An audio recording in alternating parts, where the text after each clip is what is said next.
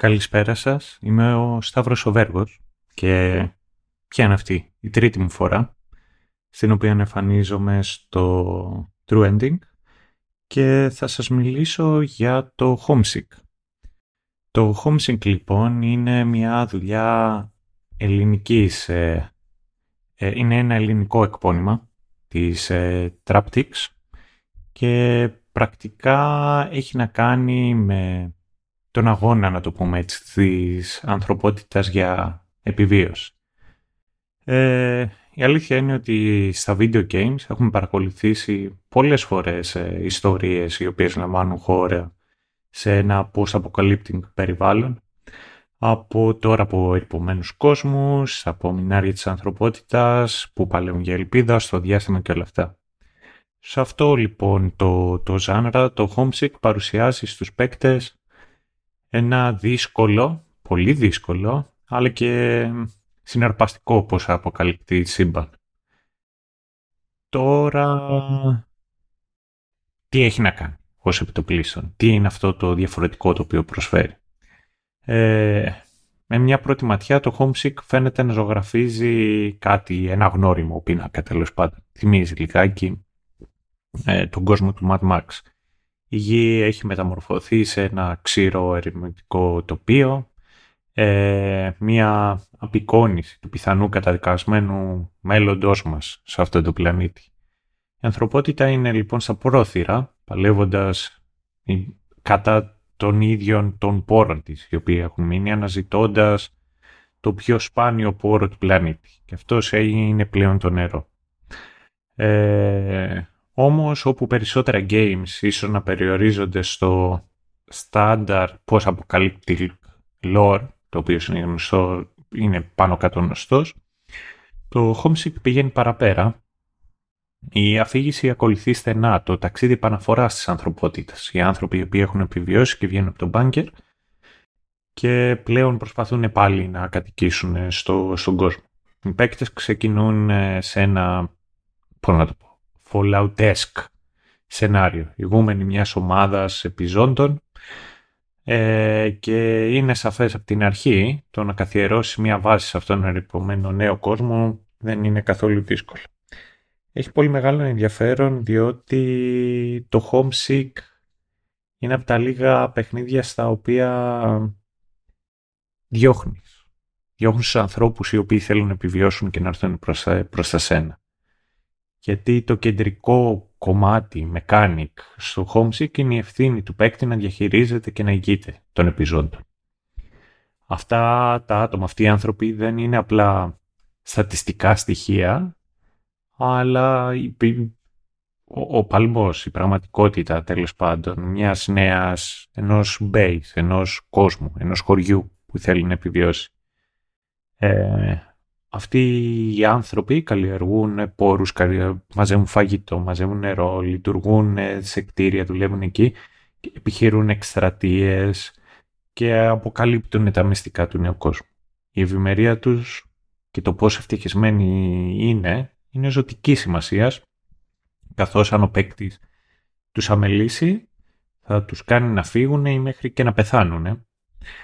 Η εξασφάλιση όμως της επιβίωσης δεν είναι κάτι το απλό. Είναι ένα σύνθετο, πολύ σύνθετο και ιδιαίτερο σύστημα διαχείρισης σπόρων. Στο επίκεντρο λοιπόν αυτού του αγώνα είναι το νερό. Ένα αγαθό το οποίο βρίσκεται σε έλλειψη και οι επιζώντες πρέπει να προμηθεύονται χρησιμοποιώντας καινοτόμες και ολοένα και πιο απεγνωσμένες μεθόδους. Στα αρχικά στάδια οι παίκτες αντιμετωπίζουν το μολυσμένο νερό το οποίο υπάρχει ε, και μετά στη, καθώς προσπαθούν τέλος πάντων να, το, να, προχωρήσουν παραπέρα έχουν ένα νερό το οποίο είναι λιγότερο τοξικό ώστε στο τέλος να φτάσουν σε ένα καθαρό και, και, και πόσιμο. Ε, αυτό μπορεί να προέρχεται τέλος πάντων από πηγάδια, μπορεί από ποτάμια, μπορεί να, να προέρχεται και από τη θάλασσα και η όλη φάση και όλη η διαδικασία είναι το πώς θα μπορέσεις όλο αυτό να το αντλήσεις, να το προχωρήσεις και να πας παραπέρα. Τώρα τι γίνεται όμως; Όπως άλλα τέτοια παιχνίδια, το σοκ το Homesick πρακτικά χρησιμοποιεί ένα μηχανισμό trial and error. Εντάξει, αναγκάζοντας τους παίκτες να προσαρμοστούν και να εξελίσσουν ξέρεις, συνέχεια τις στρατηγικές τους. Ε, το θέμα είναι ότι τρώγοντας τα μούτρα σου προσπαθείς ξανά και ξανά να, να το πιάσεις από διαφορετικό τρόπο. Και αυτή είναι και η ιδιαιτερότητα του, του Homesick. Εμένα μου θύμισε κάτι τέλος πάντων με σαν το Dark Souls, όπου κάθε πίστη ή κάθε δοκιμή η οποία έκανα έπρεπε να την δοκιμάσω ξανά και ξανά, κάνοντας save σε διαφορετικά σημεία και αλλάζοντας τη, τη στρατηγική μου. Ε, αυτό όμως με οδήγησε πολλές φορές και όλα να ξεκινήσω από την αρχή και αυτή η πρόκληση είναι ίσως αποτρεπτική για μερικούς. Αλλά για κάποιους άλλους, όπως ένιωσα και εγώ μερικές φορές, είναι ότι αυτή η γεύση της νίκης όταν στο τέλος θα καταφέρνεις μετά από τελείωτες αποτυχίες, είναι ειδονική. Τώρα, η εξόριξη του νερού δεν αρκεί από μόνη τους. Το να καταφέρεις να πάρεις νερό και να το καθαρίσεις δεν αρκεί. Καθώς πέρα από την απλή συλλογή των πόρων, γιατί έχουμε μιλήσει κυρίως για το νερό, αλλά το ίδιο ισχύει και για, και για το φαγητό, ε, το βάθος του Homesick ουσιαστικά βρίσκεται στα εξειδικευμένα συστήματα κατασκευής και σύνδεσης. Οι δομές οι οποίες κατασκευάζει ο χρήστης, ιδιαίτερα εκείνες που σχετίζονται τόσο με την εξαγωγή και του καθαρισμού του νερού, δεν περιλαμβάνουν μόνο την κατασκευή τους. Πρέπει να συνδεθούν και όλες αυτές αποτελεσματικά. Ε, και αυτή με, με σωλήνες και σου δίνεται πολλές φορές η δυνατότητα να διαλέξεις και την ποιότητα του σωλήνα. Όσο καλύτερος ο σωλήνας, τόσες λιγότερες απώλειες κατά τη διάρκεια της μεταφοράς. Ε, αλλά όσο μεγαλύτερη απόσταση, τόσο μεγαλύτερο και το κόστος για τη δημιουργία αυτού, αυτής της σύνδεσης. Ε, και αυτή η φαινομενικά απλή εργασία γίνεται σε βάθος χρόνου ένα σύνθετο puzzle, καθώς το παιχνίδι προχωρά.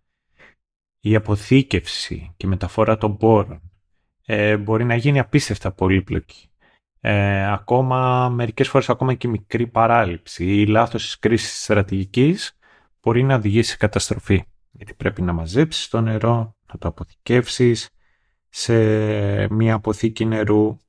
Η κάθε αποθήκη νερού μπορείς να επιλέξεις άμα οι κάτοικοι μπορούν να πιούν ή όχι από αυτό.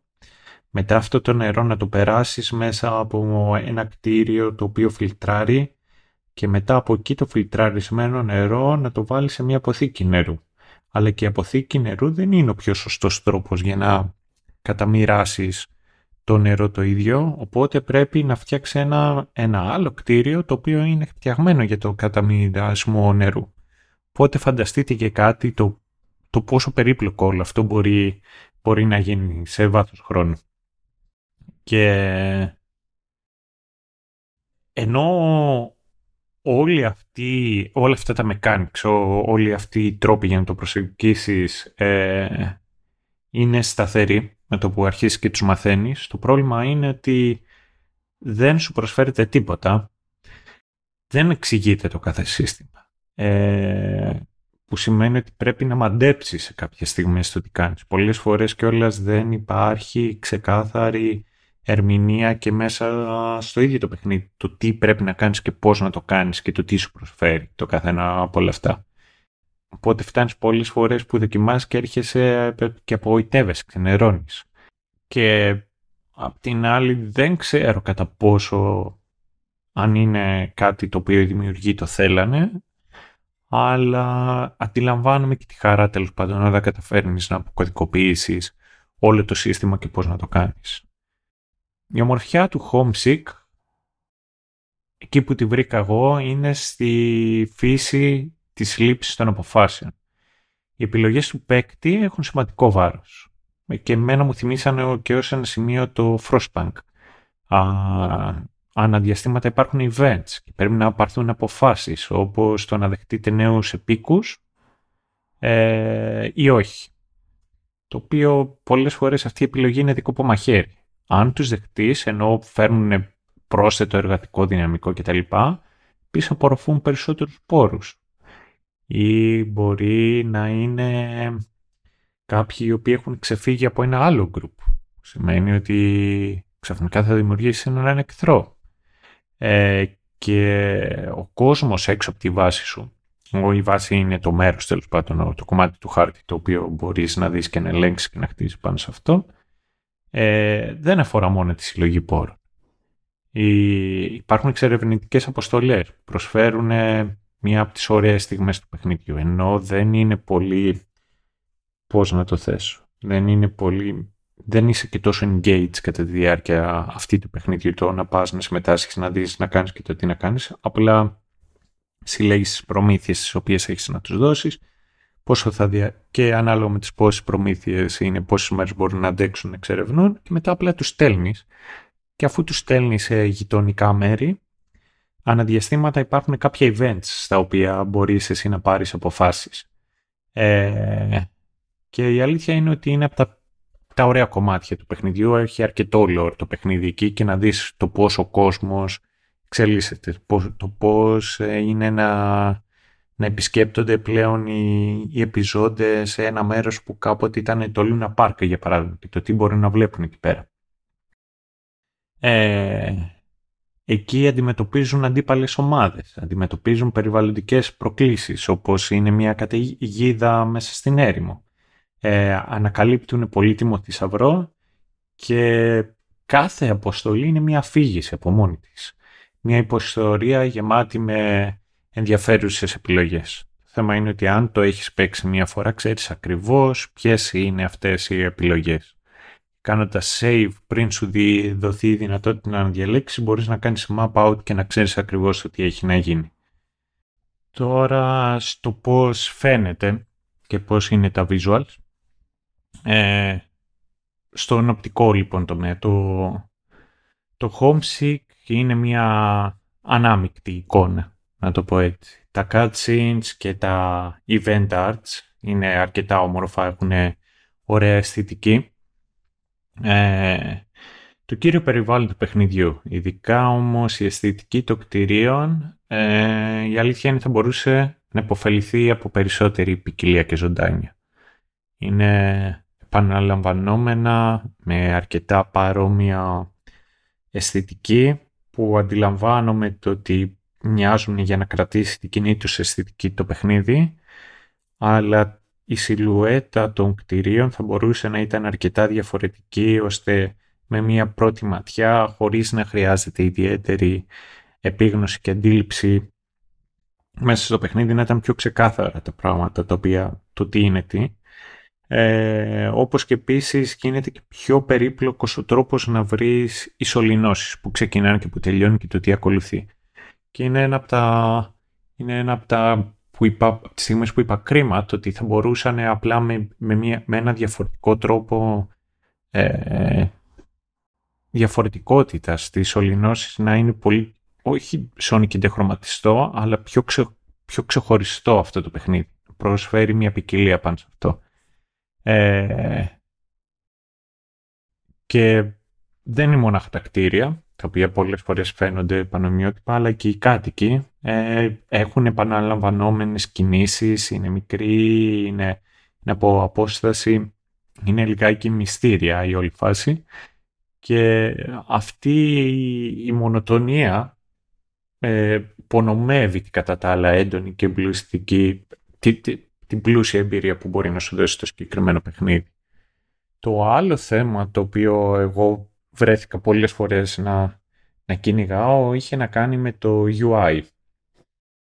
Ε, ο παίκτης ε, έχει μπροστά του ένα κύκλο ημέρας και νύχτας καθώς παίζει με το ρολόι να κυλάει και με τον παίκτη να έχει τη δυνατότητα να να αυξάνει το ρυθμό με τον οποίο κυλάει ο χρόνος. Να έχει το βασικό ρυθμό, το διπλάσιο, τριπλάσιο και ούτω καθεξής.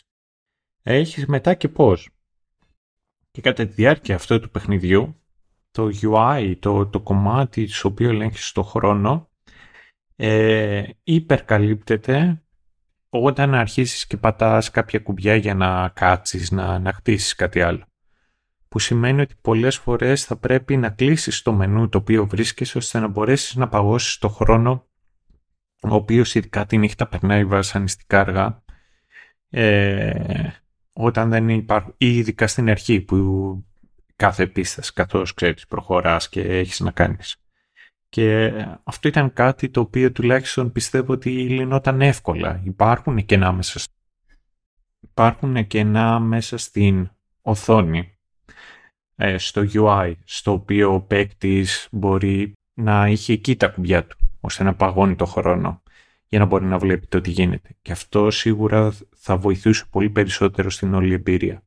Ειδικά όταν κιόλας αναγκάσεσαι πολλές φορές παίζοντας το παιχνίδι, χάνοντας να το δοκιμάσεις ξανά και ξανά και αρχίζεις και μπαίνεις σε μια διαδικασία ρουτίνας όπου ξέρεις ακριβώς τι πρέπει να κάνεις, ξέρεις πώς θα πάει η πίστα μέχρι το συγκεκριμένο σημείο και τα πρώτα... Έχεις ξεχάσει τέλος πάντων ρε παιδί μου να κάνεις save και θέλεις να πας στο παιχνίδι να το φτάσει μέχρι ένα σημείο. Ε, εκεί όταν κάνεις μηχανικά τα πράγματα αρχίζει και καταντάει κουραστικό.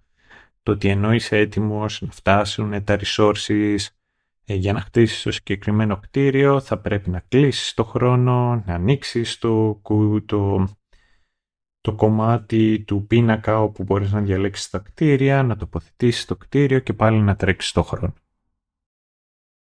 Ως ελληνική εταιρεία, το Traptix ε, έχει προσθέσει και τα ελληνικά μέσα στο παιχνίδι, που σημαίνει ότι μπορείς να παίξεις το παιχνίδι και οι διάλογοι ή το μενού ε, να, έχουν, να έχουν ελληνικούς υποτίτλους και να κάτσεις να δεις και ελληνικές περιγραφές και μου έκανε εντύπωση το ότι δεν είναι από τα καλύτερα σημεία γραφής. Ε, είναι κρίμα. Δεν ξέρω αν ε, δεν είχαν τους πόρους ή το χρόνο, κάτι το οποίο πολλές φορές ε, θεωρούμε ότι είναι δεδομένο ότι το έχουν οι εταιρείες είναι πολύ μικρά τα deadlines και το budget είναι περιορισμένο και είναι κρίμα που υπάρχουν σημεία κατά τη διάρκεια του παιχνιδιού που τα που λείπουν στα ελληνικά κάποια κομμάτια. Θέλω να πω το ότι ενώ πολλές φορές το ρεζουμέ, το κομμάτι και της ιστορίας ε, στα ελληνικά είναι αρκετά καλό, χωρίς να σημαίνει ότι είναι τέλειο. Μου έκανε για παράδειγμα εντύπωση το ότι το water extractor παρέμεινε αυτούσιο στη μεταφορά στα ελληνικά όταν φαντάζομαι δεν είναι και από τις δυσκολότερες ε, έννοιες να μεταφραστεί. Είναι γεώτρηση. Αυτό είναι αυτό το οποίο το λέμε. Και είναι κάτι τέτοιες μικρές ε, λεπτομέρειες οι οποίες εμένα προσωπικά με έκανε να, να απορρίσω και να πω εντάξει τι φάση τώρα. Θα μπορείτε, ήταν αυτή η μικρή λεπτομέρεια τέλος πάντων με, με τα ελληνικά τα οποία με ξένησε, ειδικά από μια εταιρεία η οποία είναι ελληνική. Και για να καταλήξω να πω το εξής είναι το ότι είναι ένας τίτλος ο οποίος έχει ενδιαφέρον είναι και όλες και από τις φορές το, τις οποίες εγώ βλέπω το ότι υπάρχει ταλέντο. Υπάρχει ταλέντο μέσα στην ομάδα, στο, στο σούντιο και υπάρχει και όρεξη και μεράκι. Ιδιαίτερα στο κομμάτι της ιστορίας, πιάσαν διαφορετικές ιστορίες τις οποίες θα θέλανε να πούνε δείξανε προσοχή, το lore του παιχνιδιού όλο είναι, είναι αρκετά αναπτυγμένο, έξυπνο και καλοδουλεμένο τα mechanics, ιδιαίτερα με τη διαχείριση των πόρων και η διαδικασία η όλη όπως μπορείς να μπεις μέσα, να παίξεις και να αποδεχτείς ότι δεν υπάρχει φάση στην οποία μπορείς όντως να κερδίσεις. Πάντα είσαι σε ένα διαγωνισμό ενάντια στο χρόνο. Έχεις περιορισμένους πόρους, έχεις περιορισμένες κινήσεις για να κάνεις ό,τι θέλεις να κάνεις. Ως εμπειρία είναι κάτι το οποίο είναι ωραίο είναι όμορφο σαν concept και φαίνεται ότι έχει γίνει δουλειά. Το θέμα είναι ότι σίγουρα δεν είναι για όλους. Είναι ταυτόχρονα εκνευριστικό και ψυχοφθόρο. Υπάρχουν χαμηλότερες δυσκολίες οι οποίες μπορείς να δοκιμάσεις το παιχνίδι και εκεί έχεις ε, περισσότερα περιθώρια λάθους και δοκιμές. Παρ' όλα αυτά εγώ ένιωσα αρκετές φορές κατά τη διάρκεια του παιχνιδιού ότι ένιωθα ότι υπήρχε αρκετή πίεση ώστε δεν είχα τη δυνατότητα να δοκιμάσω διαφορετικά πράγματα. Ε, απ' την άλλη έχω την εντύπωση ότι η μαγιά υπάρχει στην ομάδα, η μαγιά υπάρχει και στο ίδιο το παιχνίδι και με λίγη προσπάθεια παραπάνω, με όρεξη, με επιμέλεια από αυτό το δείγμα το οποίο έχουν δείξει, το Homesick μπορεί να βελτιωθεί και να γίνει ένας καλός τίτλος που θα ευχαριστηθούμε. Αυτά λοιπόν από μένα. Να είστε καλά. Σας ευχαριστώ που με ακούσατε. Καλή συνέχεια και τα λέμε. Μέχρι την επόμενη φορά. Γεια σας.